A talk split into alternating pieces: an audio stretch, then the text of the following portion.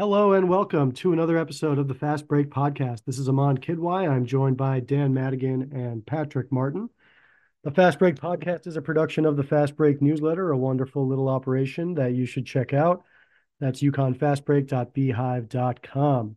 Since the last time we spoke, the Huskies have simply continued their winning ways. They absolutely stomped Xavier and then gutted out some tough wins over Providence, St. John's on the road, in quotes, and then most recently beat Butler, uh, wire to wire by nine. Uh, they're number one in the country, third in KenPom, tops in the Big East by three, three and a half games.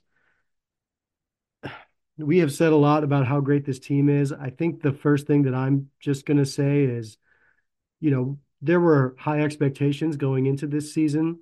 Thought it would be a good team, maybe even a really good team, but I really have to say they they're exceeding expectations. They're better than we thought, continuing to raise the bar. Just incredibly impressive stuff. You know that meme uh, it it came around some very politically driven times, but it's the it's someone holding up a sign that says my expe- expectations were low, but holy shit. I, essentially, it's the reverse of that. Like my expectations were high, but holy shit, like I no had no idea they were going to take the world by storm like this. Thirty five and four in their last three hundred and sixty seven days. It's absolutely absurd. And guys, boots on the ground. Um, I was at a wedding in Sarasota with a lot of college basketball fans, a lot of neutrals. Uh, UConn is hated. They are hated. The entire area that I was watching the St. John's game with were actively rooting for St. John's. And these are these are Kentucky people that hate Rick Pitino. The you know the, these are guys who have no idea who you know Joel Soriano is, or don't give a shit about Carnesecca or, or MSG. They just want to see UConn lose. It has just been too much sustained dominance in the last year.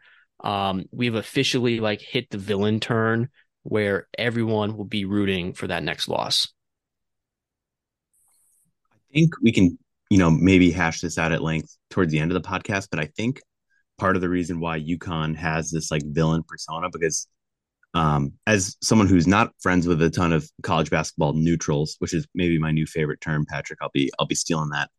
Um, it happened so fast. This this it really almost did happen overnight. And you know, UConn was not a wagon uh, in this term last year at this time. I know uh, I think Gavin Keith kind of put together some stats. They were 16 and 6, uh, which is good, but not great. They were not, you know, the surefire number one team in the country. They were not ranked number one at all last year. They had righted um, the ship, but like everyone was really nervous about like, well, which team is it? Like, right, hands hands up, not sure which one it is. Yeah, I mean that New Mexico State loss in the NCAA tournament feels like it was a billion years ago. You could tell me any amount of time. Um, it, it just feels so far in the past, just because that national championship run was so dominant and you know, they lost a ton of players. They lost three NBA quality players. Um, and the freshman class this year was supposed to be phenomenal. It still is really good, but I thought the way that this team would be really good was those freshmen would come in, contribute right away, and be studs. Like Steph Castle is a stud, but I thought he would be, you know, 20 points a game from the jump. Solo ball would be playing quality minutes night in, night out. Jalen Stewart doing the same thing, you know, scoring, contributing, taking over games for stretches. That's not necessarily the case right now. And that's fine because that core of Alex Karaban, Tristan Newton, Donovan Clingan has really been like the nucleus for this team to be super dominant.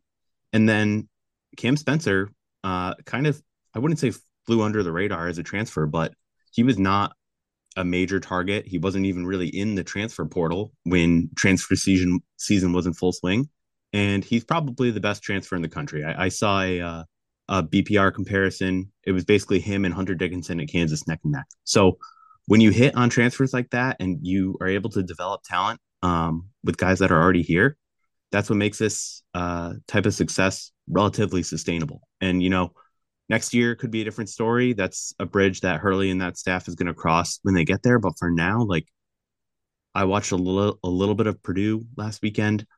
I don't know. I mean, I, I have a hard time finding a team that's better than UConn right now and I still think there's room for this team to play better basketball which is really really scary if you're not a UConn fan.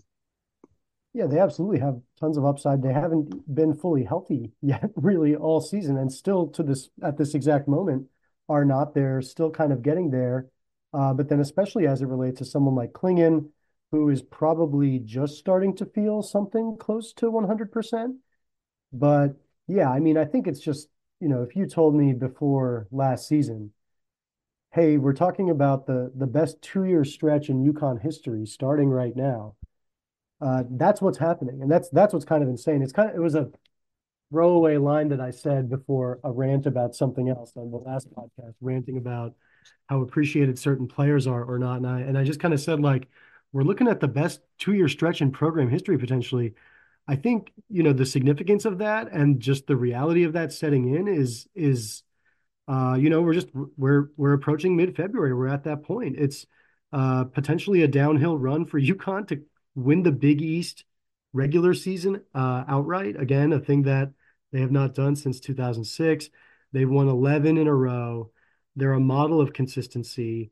Two guys at 40% from three, and then now Clingan and Castle really lifting them to elite status defensively um, it's it's just amazing, and uh, you know it's a very common refrain, but you know I think just the message it, you know should be to savor it, uh, because don't forget that around this time five years ago, UConn is like 15 and seven, uh, getting ready to face East Carolina at 9 p.m. on CBS on CBS Sports. So I was bored. It's incredible.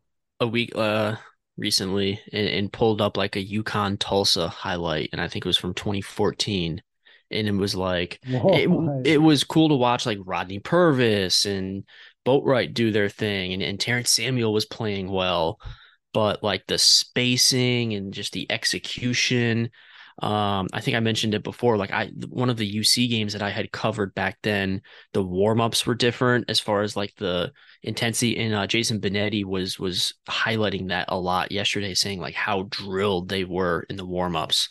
Um, they've taken almost like they, they've they're just this well oiled machine. Um, and Megan, you had to go in. Yeah, I mean, I, I was thinking about that, and I, I during the Kevin Ollie era, towards the end when things were really dark, uh, you know, I was going to a lot of games uh, with a bunch of people, usually with my dad or with other folks, but we'd get there early, watch shoot around. And one thing my dad always said to me that always stuck out was he was like, look at look at them shooting. They're not making any shots. There's no shots going in. And I'm like, you know, they're they're not going 100. percent They're not going game speed. My dad but and now, I did the exact same yeah. thing because we, we now you watching look at the, the warm ups. Oh right. God, yeah. Now you go to the games, they don't miss. And it makes sense. This is a higher level of basketball. Like same thing with with NBA guys, right? Like un- unguarded, they're making 8 out of 10, 9 out of 10 shots. Uh, and it's closer to that level of basketball than 5 years ago. So it's just like little stuff like that really speaks to the culture that Hurley has kind of instilled and I feel like we're seeing that go to the next level now because there's been a lot of games this season that UConn probably loses last year or two years ago, and definitely, you know, five or six or seven years ago. Um, and instead, they're just gutting it out and sticking to their plan, sticking to their offense, getting quality looks and, and making stops and, and pulling out games that they really have no business winning sometimes. Um, and it's just really impressive. It's, it's just really unbelievable to see. Like that's it's amazing how they they they went into the portal or in transition these guys to like um, have zero fall off from what the team was. Um, Hassan in, or, or just banked on the development. We need to talk a lot about Hassan Diarra and, and what he's done for that bench. He sing, again single handedly started. I think UConn's only kill shot uh, at, during the Butler game in the first half. Uh, and Aman, you pointed to it earlier, but like they're not blowing teams out. They're winning very tough, physical, hard battles in the Big East that they were losing last year. And so there's growth and, you know, improvement from that. But at the same time, if if if you want to get into like a, a shootout, they've they've got that too. So winning in so many different ways with with this roster, and and I know that's been talked about a lot, but it, it does need to get a little bit more of a mention. Yeah, and I mean, I think it's also just that this this thesis, the the one that they came into the beginning of this year with, it's just it's it's working out, it's paying off, and it's uh, just working better than it better than expected. Even my only complaint is that at this point, it's starting to ruin the rest of college basketball for me. I I have significantly decreased interest in watching almost anyone, and and you know I tried at, at in earlier parts of the season, like oh Illinois, they're highly ranked. Let me check out a game just to see what what's going on at the time. And I was just like, oh, this stuff is hideous, and so mm, you don't want to touch Illinois. Yeah, I know that was maybe like a, a, very random example. I was thinking of like the Marquette Illinois game at the very early part of the season, but in all seriousness, no one is scary in the rest of the country, and even within the Big East, it's kind of like a like powering through the toughest part of its schedule, but that means merely winning by nine to eleven points. Uh, I, think the you know something that Hur- Hurley says and something we saw in the non-conference portion of the schedule UConn is rocking teams out of conference when it's not Big East refs and Big East play. And so, um, I mean, I think it's one of those scenarios where the Big East is a grind that prepares you, something that we say a lot, but I think that's true in a very specific way about like playing style. And I think that stuff just is going to open up for UConn and the whole roster by that point. But already, like we're saying, they've just set themselves up so well uh, here as we hit this home stretch of the season. This group, I remember we did our preseason expectations pod for the Big East, and we, I feel like we kind of handled it as best we could. Collectively, we may have been, or me personally, may have been a little too high on um, Marquette, but I think all the question marks uh, around this team were answered pretty reasonably, just because all the players that needed to step up and like be major contributors and had those question marks have really done that. I mean, I, I can't really think of anyone that hasn't delivered. Um, Hassan well, Diarra has just been unbelievable. Like everyone's taken a major step forward, and that just you can't really expect that to happen on a year in year out basis. And if someone like Tristan Newton doesn't deliver for a game, um, or Castle doesn't, and you know, I'm thinking of Karaban Castle and, and, Newton in the most recent game against Butler. I think they combined for like 12 points between the three of them. And in steps in Clingan with his best statistical output of the year, and Cam Spencer has his second straight 20 point game.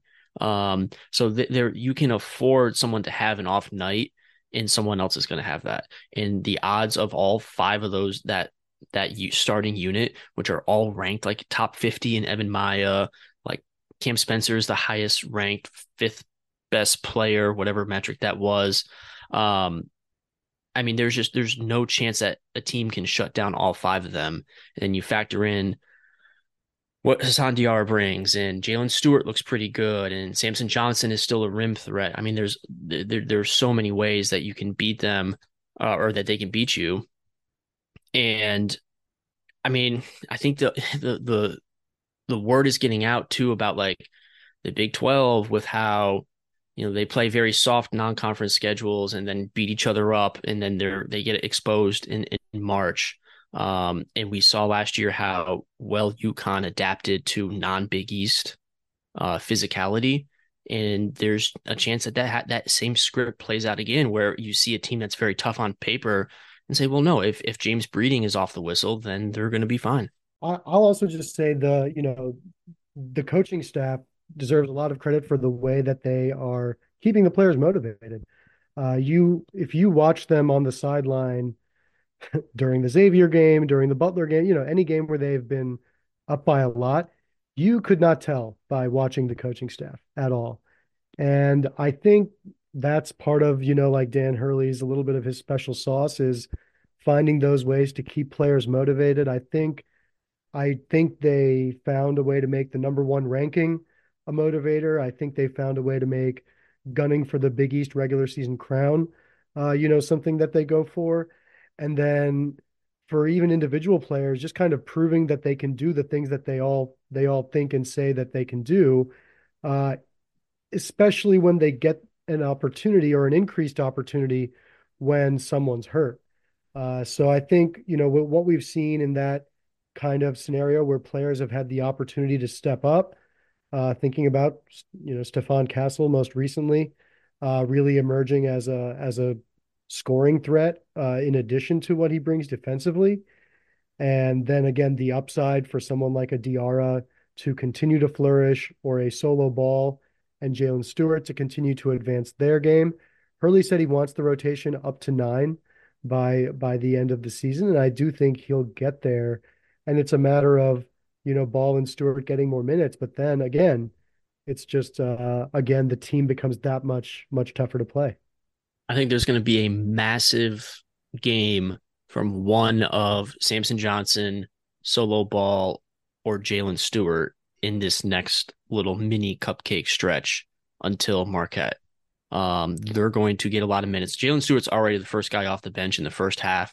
Hurley has a tendency to tighten the rotation in the second half, especially against Butler. I mean, Butler, give them credit, they never went away. In the second half, there was never like a, a run more than like five points. It just went from being five and 10 and five and 10.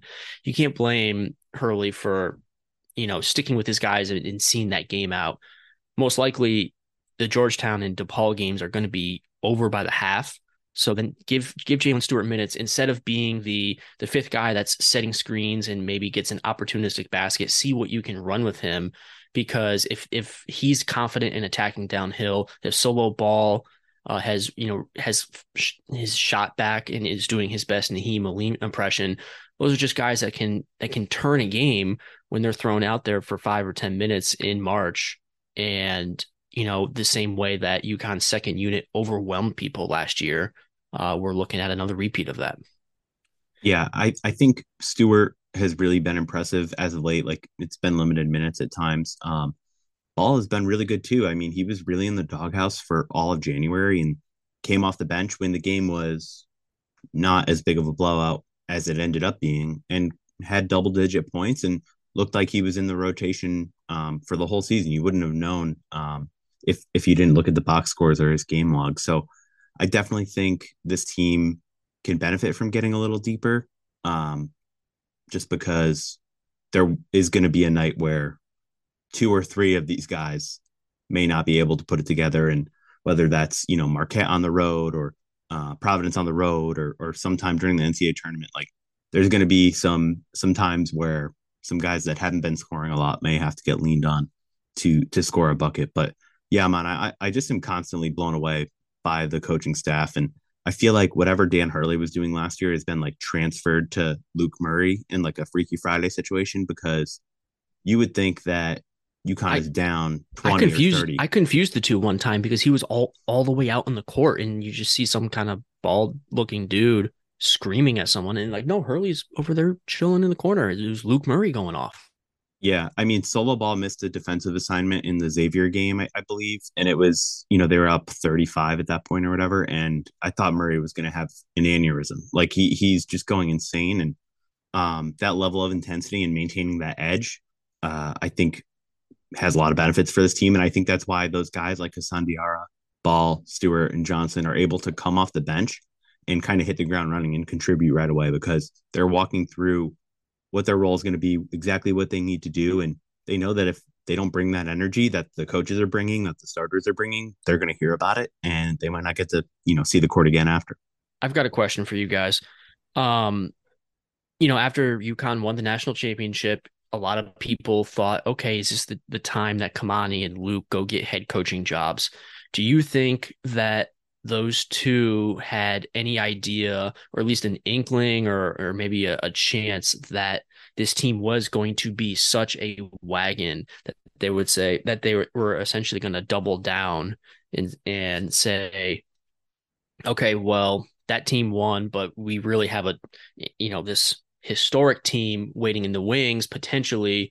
Are we going to stick around for one more year? Because I think they have now coached themselves up another level with the job that the staff has done this year? I would probably say no. And the only reason I would say that is because the Cam Spencer transfer, like that last transfer that came in, kind of happened late and like towards the end of the coaching carousel. Um, yeah, that's a good point. I think Spencer coming in uh, and and you know the staff getting their hands on him and seeing what he can do, I imagine that changed the internal expectations greatly because the reliance goes on someone from you know solo ball playing 25 minutes a game to somebody who already played a year in the Big Ten, put up numbers in the Big Ten, uh, and could show that he fit the most glaring weakness on this team prior to Spencer coming along, which was three point shooting. Um, I imagine that changed a lot of things, but um, yeah, I mean, I would love to hear the story one day, maybe years from now, when Kimani and, and Luke had their own programs about what went down this offseason because I, I don't understand truly how they're both still here. I think it's probably a little bit of recruiting from Hurley to kind of say, like, look, I don't know what's going to happen yet, but we do have a good thing going. Like, let's do one more year, two more years, whatever. Try and get one of you guys a, much better job than what's out there right now. So, um, I, I still don't really understand it, but I, I think it's just one of those things where everything fell together and the timing was right. But I don't think anyone expected this after they cut down the nest last year. I'll say just to just to add some flavor to that, I, I kind of mostly agree with Madigan. Um, but I I do think again, if you think about what was the what was the five year plan, what was the three year plan, I do think Donovan Clingan's sophomore year you could think of that as something that they were building around for since the beginning. There's that's you know, that's the right answer. And um I, and then I think you know as it relates to those guys individually taking a job, maybe if the right one did come around, they would have, but the right one did not. I also think they, you know, probably feel like they're in a situation where they can be uh, a little selective about which opportunities they take or or even pursue. Uh, so we'll see about that. But I will say, you know, it's kind of all been speculation uh, up until kind of recently this year. Hurley did after a game recently. I'm forgetting which one. I think it was the Xavier game. Um, he kind of specifically called them out. He he talked about, you know, why is your team so great? Why do they stay motivated? He said, well, we kept a lot of consider we kept, you know, we kept our coaching staff intact and he even said there's no reason after this year Luke Murray and Kimani Young should not be on every list for a head coaching job this offseason. So uh, you know, Hurley's doing his job on many fronts there. He's doing the right thing. He's getting his he's getting his guys hired. We don't need to, you know, kind of worry about that there. But I think, you know, we it feels like we've been saying it for three years. Uh, but I, I do think this is the year, this offseason where someone uh, does end up leaving the coaching staff, but I think you know the the experience of these last uh, 18 months should give us lots of confidence in Hurley to be able to find the right person to fill that spot. There's lots of great basketball coaches out there, and again, one of Hurley's special talents is identifying people who have that dog within. And so I think, you know, having an opening on the staff as long as it's not Tom Moore leaving, because uh, he's more of a you know important spiritual guide there. Uh, but I think if it's if it's um, Luke Murray or Kimani Young leaving for a head coaching job, that's another great success story around around the UConn program. I can definitely see a world where it's like the Sean McVay coaching tree or the the, the Shanny coaching tree, like in the, like NFL, like oh he coached with he coached with Sean McVay. Oh, we got to have him because all sports are copycat leagues. It doesn't matter what league it is. Uh, people are going to try to get what like Dan Hurley and they're going to install that culture, try to find that guy. I also think Hurley gets some credit. I think he empowers and imbues his assistants with more roles and responsibilities because they're so experienced than most other assistants. I I I don't know if that's just my own, you know, tinted glasses, but I see them working so much more than other assistants that are just kind of holding the clipboard, whisper a couple things to the coach, hold back someone if they're mad.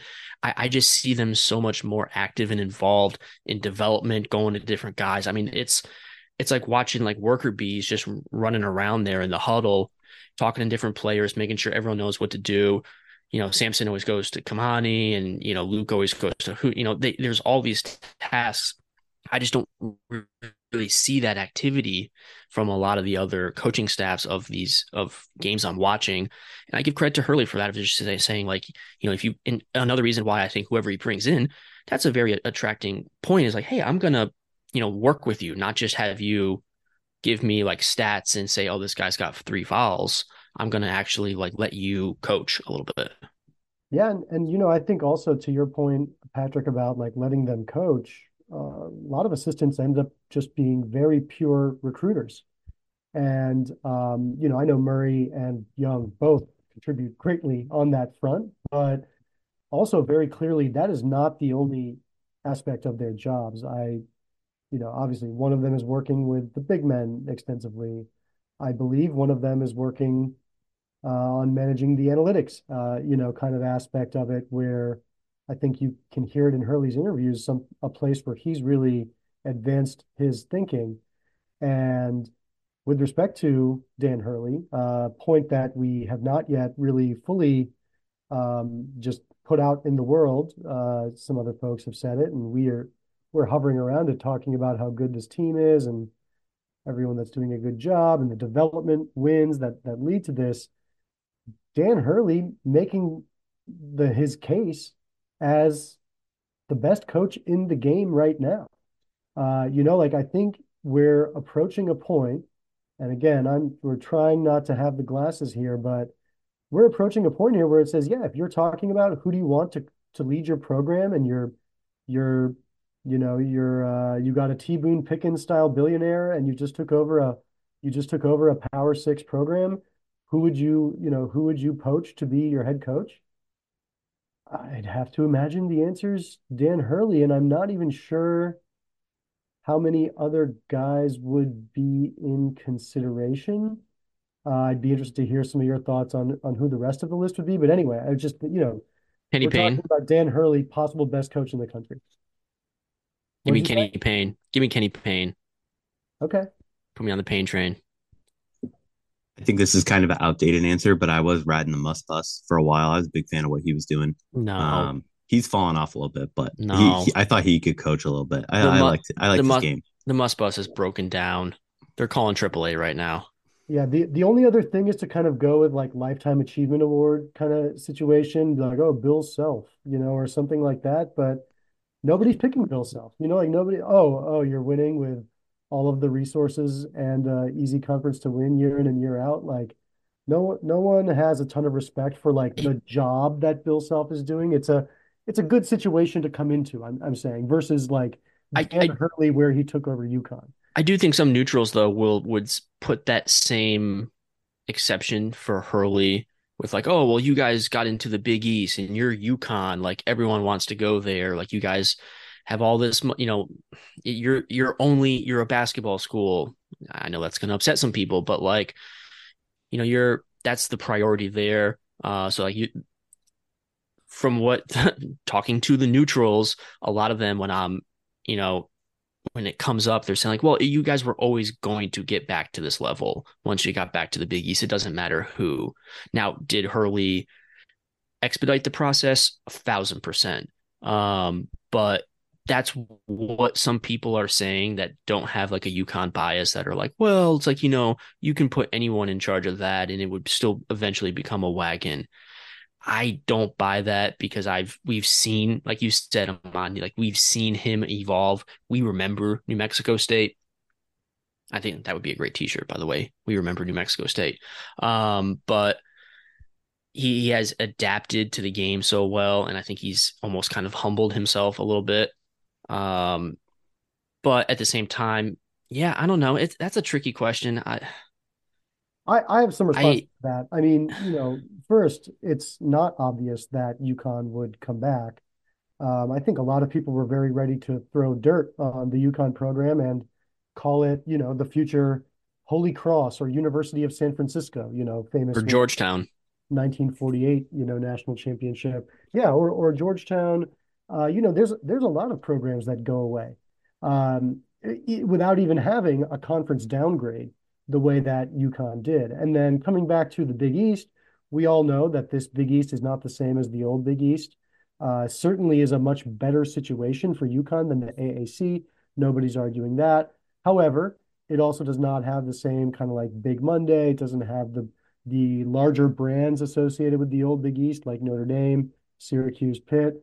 Um, and I think, you know, the resources conversation, again, like to talk about Kansas or North Carolina, right? Those are schools that make the P5 football money and prioritize basketball, right? That's the dream is to be having that, you know, P5 football money 10 times as much as any other school outside of the P5 is making and be able to do that stuff. I think something we've seen over the last 10 or 15 years is schools like Auburn, you know, just like come up and be good. Alabama, uh, Muss at, at Arkansas. I know Arkansas has had some good runs in the past.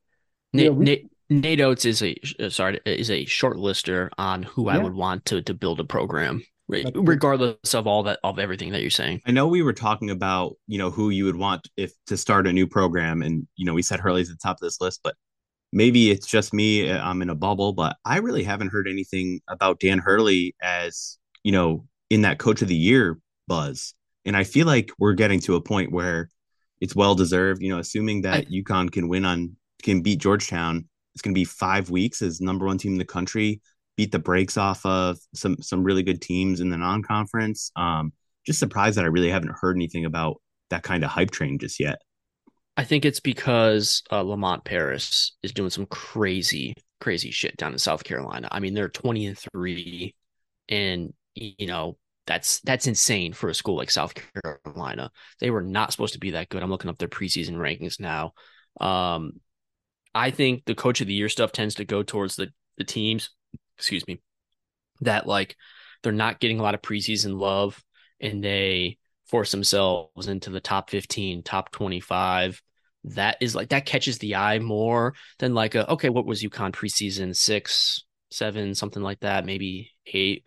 Um, and it's like, okay, now they turned into a wagon. That doesn't generate as as much as clicks, I think, then is like, wow, look at the job Lamont Paris has done. Like they just beat Kentucky, they just beat Tennessee, like they're, they're still rolling. They, I think that's that took a little luster off of Hurley. Um, if those teams weren't breaking out, I think yeah, he would be in the conversation. And I think you know, like when they, when the people will make their list, you know, like five candidates for the Coach of the Year award. Maybe Hurley ends up on some of those, but yeah, I mean, I think just to your point, they really do tend to give it to someone who does like a significant improvement. Oh, yeah, sorry to interrupt. South Carolina was predicted to finish last in the SEC. Yeah.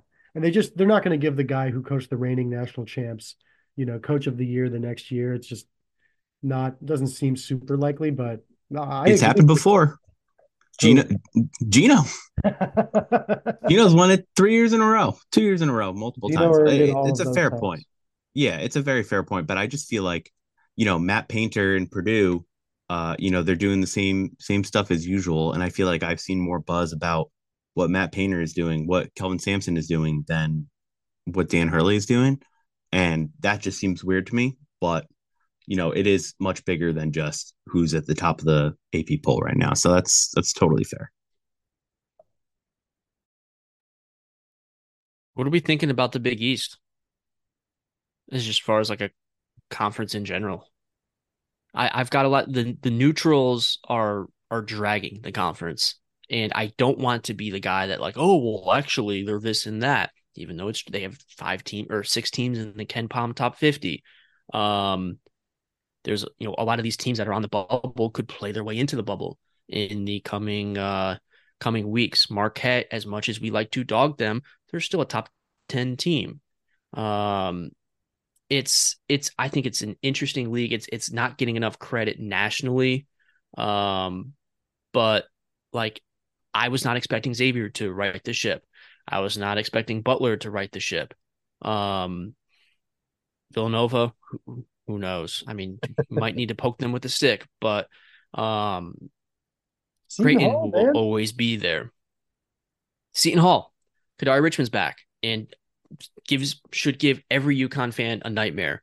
Um, Providence incredibly spunky. I really, really am bullish on Kim English. I love the job that he's done. I think he's going to be an absolute nightmare in the Northeast uh, in in a year or two. Um, so like, yeah, there's like a lot of you know, there's a lot of interesting storylines as we're entering the last month, um, and or two months, and I, I don't want to sound like a conference stand, but it is better than what people are saying. You know, I had casuals like, "Oh, Butler sucks. How'd you beat Butler by nine? Like, of course you you take that spread of fifteen. Like it's UConn. It's like, no, actually, you know, Thad Matta is coaching his ass off up there. And this is why there are no neutrals who make tons of money gambling on sports. Uh, actually, so that's something that maybe you should consider. Uh, any neutrals listening, Uh, maybe avoid gambling on sports. Um, the guys in Vegas do quite a bit of homework and tend to be pretty good at at making money by getting you to bet on spreads. Uh, I I I agree that it's better than what the records indicate. The KenPom indicates that they are good, uh, which tends to be right, tends to even out over time. And yeah, I mean, I think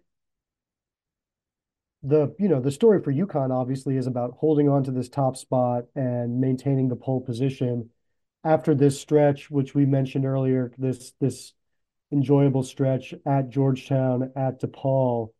The rest of the schedule is almost as close as you can get to kind of one of those old school Big East. Every game is a every game is part of the gauntlet. Um, you know, this year you get four games against Georgetown and DePaul, and you're getting a handful of coaches in their first season. Uh, I totally agree with you about Kim English and Providence. By the way, I I left his press conference just being like that guy is very smart. Uh, that that guy is thinking about all of it. Mm-hmm. Um, yeah, big but, Kim Kim but English. Really, guy. everyone, you know, like re- really everyone. Shaheen Holloway, right? Really great coach. Um, and then for Butler and Xavier to have hired who they have, um, those guys are all in their second year. So I, you know, I think um, there's going to be upside for all those programs. But anyway, after Georgetown and DePaul, Providence beat. Have, sorry, Providence beat Creighton today. Just saw that come across the wire. Nice. Hey, that's good. Good for Providence. Um, so after after that Georgetown and DePaul stretch, UConn has that huge home game Saturday, February 17th, XL Center. Believe it's a 3 p.m. Uh, tip off on that. Uh, so that's going to be a huge game. Then they go to Creighton, which I could see being close, just a tough place to play, uh, all that. Hosting Villanova, night game at Gampel. Uh, obviously, Villanova played them really close early on. Should be, should well, you know, we'll see which Villanova shows. I have no up. no idea what to think, make of Villanova. They didn't really even can't, get can't overlook them. They didn't even get a shot off to end the Xavier game uh, uh, to win it. it. That was classic Kevin Ollie. One of the worst possessions I've seen, like in a late game situation, in a long time. Oh my time. god! Really bad, really bad.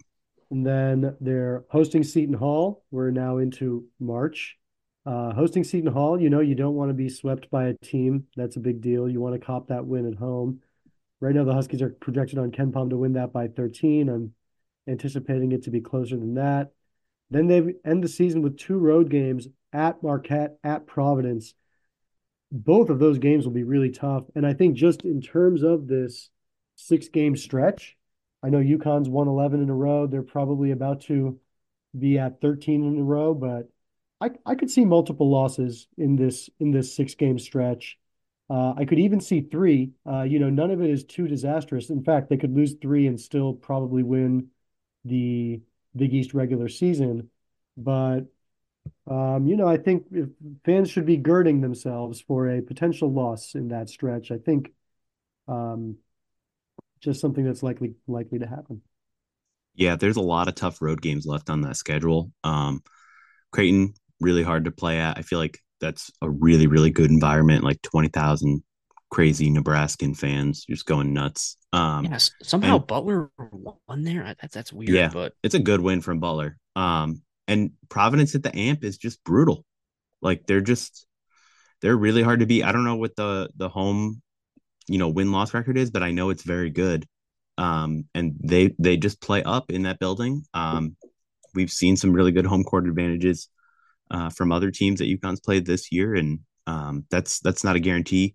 The plan, I imagine, is to wrap the conference up so that Marquette game or that Providence game doesn't matter, and you, the number one seed is secured heading into the tournament. But at the same time, you don't want to head into tournament play, you know, one and done play with back to back losses or, or two really tough games on the road. So it's a tough schedule, but um, yeah, I mean the, the way that UConn's playing right now, if they if they continue to handle teams like they have been, those late games that are a little hairy may become less and less important pretty rapidly.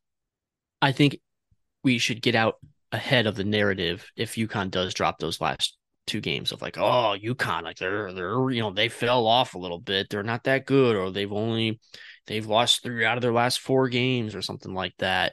You know that's coming.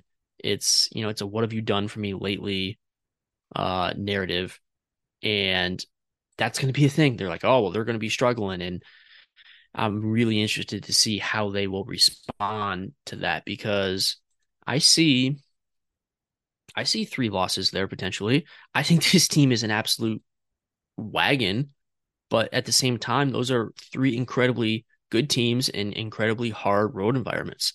And beyond the Xavier game, um, they've played with their food a little bit here and there. You know, the Providence game was a little dicey and just an ugly game in general. Um, they really, you know, they struggled in some areas with Butler that that Hurley talked upon you know, as far as rebounding margin and confident shooting. But I think that's going to come back to them. So how they respond to a couple of those losses will set the expectations for the you know the the postseason. It's going to be weird thinking of the possibility that they head into like the final one or two games of the season and we're talking about like a week 17 NFL situation where you know maybe like maybe the start entire starting lineup is switched out. Like, you know, I'm not I'm not sure how they would approach something like that. where, Hurley is not. I don't right. think he's. No, that's what I was getting towards. Is that I don't think Dan Hurley is is like that. However, it's it's it's only human nature, I think, to to be like having less to play for and acting. And like and I, w- I was going to mention this earlier does anyone else like with how sick this team is like almost watch it with like like a like one eye like almost wincing of like when Tristen Newton went down when Karaban rolled his ankle um you know you, you you're you're seeing and projecting the future so much when you're looking at the 11 game win streak and all all the wins in the last year um and you're looking at like every time Donovan Clingan dives on the dives on the floor and he's diving on the floor a lot. Uh, you're just kind of like bracing yourself. Like that's almost robbed me of some enjoyment of watching them with like, okay, if someone, if they were a top 15 team, like, or, you know, like they were last year, it's like, okay, someone got hurt. All right, whatever. Like, you know, probably weren't going to win or something like that. Um, with this, it's like with all these ex- expectations that are being layered on of like, oh, it's, it's UConn and then everyone else.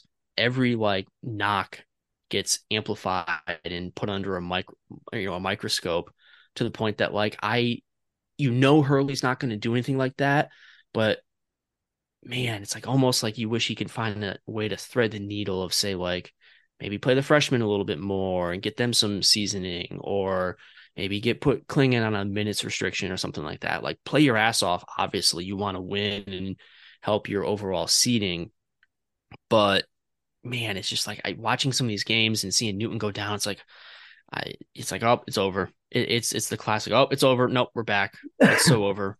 Nope, we're back. Um, and I feel like that's dialed up to eleven this year. It's a tough situation. I think it's one of those. If someone gets hurt playing in that, so people are going to say, "Oh, why wasn't that individual sitting?" or or whatever. But at the same time, you can't just like sit a starter for a week of the regular season in March. No, no, no, This isn't kind of like no. pick up. Um, the challenge that's the challenge with injuries. I mean, obviously they can have an impact on the game. And let's take a scenario like Alex Karaban, right? Has a you know a twist an ankle. Do you think? Do you you know? And then he returned after missing one game, right? He probably played through some pain and and helped out the Butler game you know, if if if it's the last game of the season at Providence and Alex Karaban just twisted an ankle, does he play in that last game? You know, no, he he probably shouldn't. Uh, so I, I think that's where they will have to be smart in that situation. If they are able to earn that situation for themselves, do coaching, you know, do strategy, make make that work out the best way possible for you. Um, but you can't be worried about injuries, obviously, because that's just just something that happens. I think the bigger thing is like, what is that thing that they find to motivate themselves later in the season? That thing is going to have to be NCAA tournament seeding.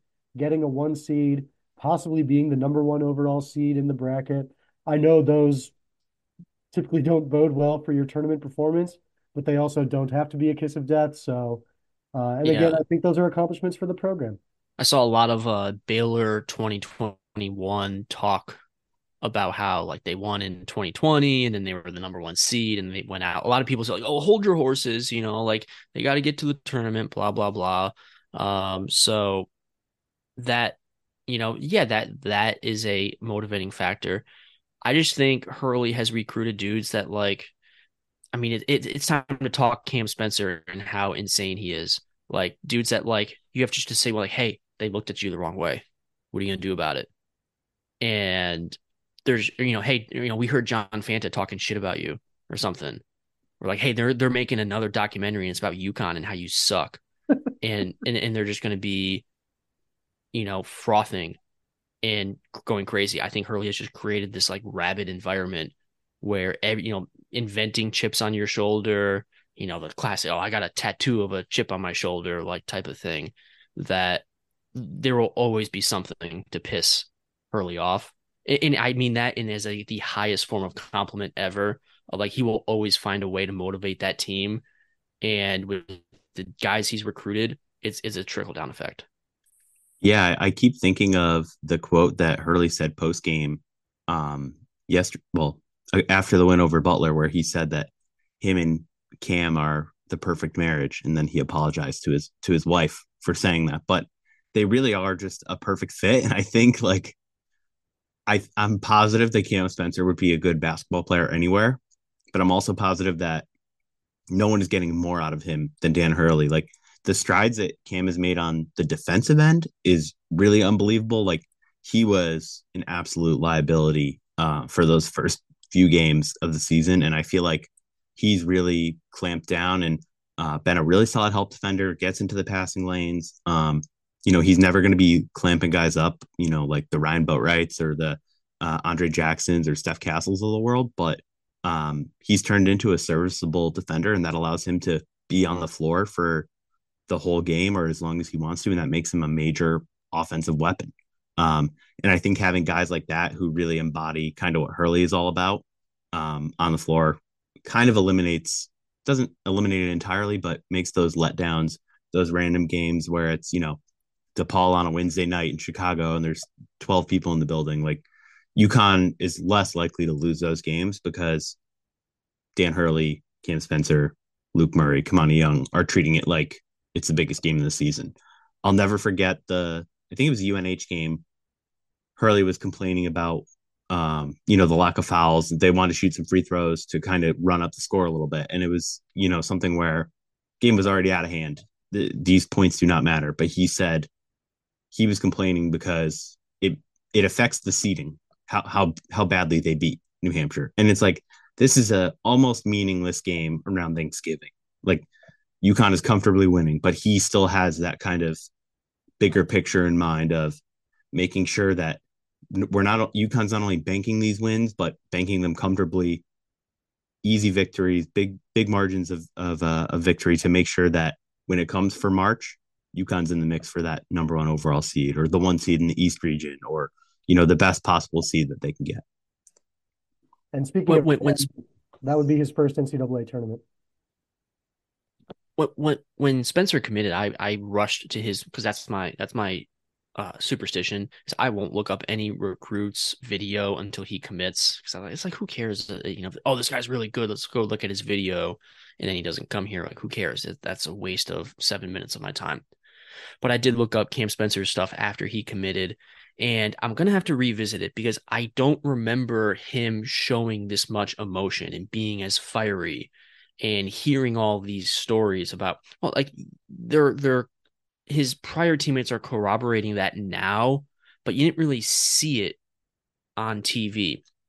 And I really think that like Hurley, uh, like in the same way that he imbued his assistants with, you know, the freedom and flexibility to kind of coach different facets of the game i think he's said like hey like we want to see that emotion like let it out like that like he's channeling that in a good way uh, almost to the point like what he was celebrating and they threw him the ball at the butler game and he wasn't there and, and and Hurley was pissed at him. Um, like that's like what Hurley has created is someone who can kind of like express themselves how they want to, and I and I'm sure. I mean, so yeah, I'm sure Cam is just so excited for how this postseason is going to shake out because I, as Benetti was talking about, like this is a dude who hasn't sniffed the tournament, and now like the most hyper competitive person ever is about to enter postseason. I mean, I I can't wait. It's it's going to be like just electric. I loved the the it's a perfect marriage like me and Andrea is just an amazing line to say about completely deadpan too. player who transferred into your program. And then he said he goes my wife is going to hear this. And he looks straight forward and he goes it's just like us. He said it into the camera as if he was talking like directly to Andrea. But then yeah actually the more funny thing might have been uh, when when we interviewed the players Cam comes out and then is told about this. And it's just kind of like, uh, yeah, so, you know, we're a good team with a good culture, you know, like, um, you know, it's like, Dan Hurley I don't know, what, I don't know what to say you know? here. it's like someone, sources close to this reporter say, I have a crush on you. Care to comment? You know, it's like, uh, okay, I'm not sure how to respond to that, but uh, he handled it really well. Cam, Cam probably has some some coaching in his future potentially as well. Do you think do you think he gets a uh, Big East Player of the Year recognition? Ooh, no. I I um I think there's a long list of people who they want to give it to besides Cam Spencer or anyone on UConn.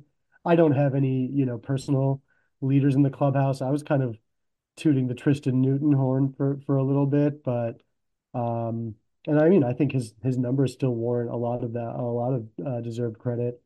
Um, I definitely think first first sure. team is not out of the realm of possibilities.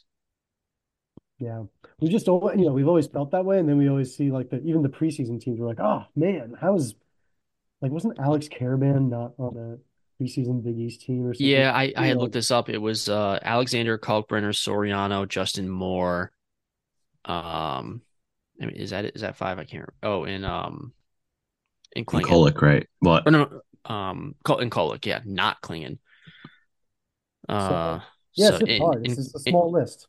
Yeah, yeah. I kind of get the Karaban thing. In in hind like in hindsight, it looks dumb, but at the time, like I don't know, Karaban was a he was a complimentary player who shot you know forty percent from three, but didn't really do much else. Now he's rebounding, he's playing defense, he's scoring down low. He he's added so many dimensions to his game. Um, but I think it's something that we've talked about. I think last time we did the podcast, I just asked and maybe should have been more prepared, but I was like, who is the leading scorer now? Because it's changed so many times. The the offense is so balanced. I think that may unfortunately kind of eat into some of these guys getting the accolades and the recognition they deserve. Um, Steph Castle will most likely win freshman of the year in the Big East, unless yeah. there's some guy on Villanova uh, that that can snake it out like what happened last year with uh, with Cam Whitmore. But um, other than that, I think it's really all up in the air. Um, but they're all deserving. There's there's four or five guys that are truly deserving of first or second team honors, and I think it'll probably only be two or three people that really earn it. Unfortunately. And if I, uh, if Karaban doesn't get it, he does get the Dan Hurley uh, Security Blanket Award, uh, which which you know Hurley was just on fire with the with the quotes on Tuesday night. But he said, "Alex, he's like a security blanket, and I'm like Linus." He said, "I'm Linus, and he's my blanket." That uh, said about Alex Karaban. So I'm probably dating myself, but that took me a second to like, oh oh yeah yeah yeah, got it got it. I had to look up how to spell Linus when I was tweeting that because I was like, oh man, there's got to be a hundred ways to spell this. By the way, it's it's less of like a notable thing in college, but Cam is nearing um 50 uh 40 90 club. Yeah. Percentage wise. That's a, a fun little thing we can start watching. He's at 48.8% from the field right now, clearing um three by far and uh 90.6 free throws. Yeah. And it's a lot of threes too. Like it's not like 80 attempts or 70 attempts. Like he has 142 three point attempts. Uh, he's got to be coming up or like around pace for what Hawkins was doing last year. I know Hawkins been a little buck wild uh, in in tournament play, but um, yeah, I mean, shout, he, shout out Gonzaga. Yeah, he's just a pure shooter. I, I mean, it's kind of typecasting him to just say that he's a shooter, but he is just really, really good from long range, and he has taken advantage of all those guys hedging out hard on him, cutting to the hoop, those little floaters in the mid range, uh, right inside the paint. So he's just got so many different ways to beat defenders. It's it's really fun to watch. He, he's yeah, I would say he's a pure hooper. You know, like yeah, just um, you know, he, he had a turnaround J like on a power against a power forward against St. John's, where I was just you know like the, I was sitting next to a, a neutral reporter, um, and we were just like laughing. You know, it's like I was like he just did that. You know, it looks like again, it looks like in that context, you know, where he's going up against like a six foot eight, you know, forward type of guy. Looks like a fan out there being like, all right, time to, you know, time to get up on this guy and get my hoop, get my bucket. Uh, but but he does it and he does it constantly, right? He gets people to jump, he, the pump fake, creating space for himself, hitting that like short, that short range shot where he's just kind of like in space. Um, he's he's the most he's the most lacrosse basketball player I've ever seen. Yeah, I was because I was also thinking like almost like a slot receiver, right? He's he's finding empty Ooh. spaces and and Oh. shooting from them. I know, I know. What do you mean by that, Amon? yeah. I mean, he's deceptive. He's deceptive. Are you saying like Wes Welker like or Chris Hogan maybe? There's a lot of Wes Welker, uh, or Cooper Kupp potentially. A lot of Cooper Kupp and Cam Spencer.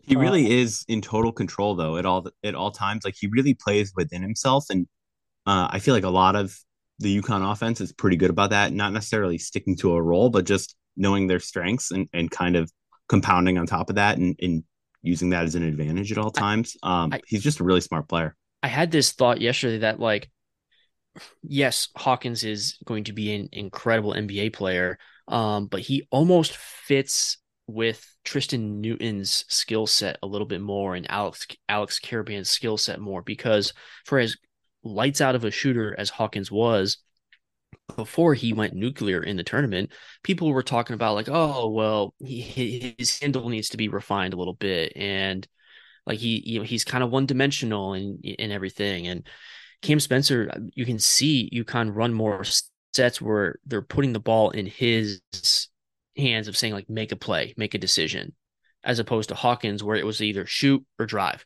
and he could do that because he's Jordan Hawkins but Cam Spencer has like a little bit more freedom to run things in the same like he helped keep Butler at bay not with the scoring, but he had, I think, three straight assists in the second half. Of that, like Jordan Hawkins was more of a read and react type of guy that with what he was given, and Cam Spencer can kind of do that on his own. Yeah, I, I Not saying that, not I'm not, and also I'm not saying that Cam Spencer is better or is going to be in the NBA or anything like that. I'm just saying as far as like certain facets of the offense, he's a better fit on this team right now. He's more think that's- balanced, I think. Yeah, I think that's a really good point. I mean, you you can look at Hawkins' role on the Huskies last year. That was a that was an NBA player, you know, just on a on a good team. Uh, whereas Cam Spencer is like a great shooter who is making the, you know, part of what makes the team great. He kind of makes that makes that engine go. And yeah, it's just different. You know, again, it's not nothing's better or worse specifically uh, in that case.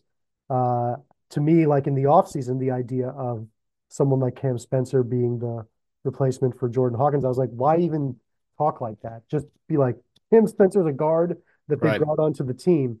The idea of him really being at this high level, um, again, it's it's exceeding expectations. Part of the theme, the theme of the podcast here, exceeding expectations. Cam Spencer's doing it, Dan Hurley's doing it, and so Nick. Tim- Nick Timberlake is doing it. Nick Timberlake is exceeding something. He's he's exceeding, hmm. He's exceeding the limit on what Kansas wanted to spend on free agents this offseason. He's exceeding social media vitriol. How about that? I Well- don't think he expected this many people to be mad at him. I know. I, I honestly, well, yeah, you know my take on that. You know about about uh, anyone who got too caught up in the recruitment of a of a guy right after they won the championship. You know, it's like move on, move on. Um, but on those extremely positive notes about Cam Spencer and Nick Timberlake, we will close out the podcast. Thank you all for listening.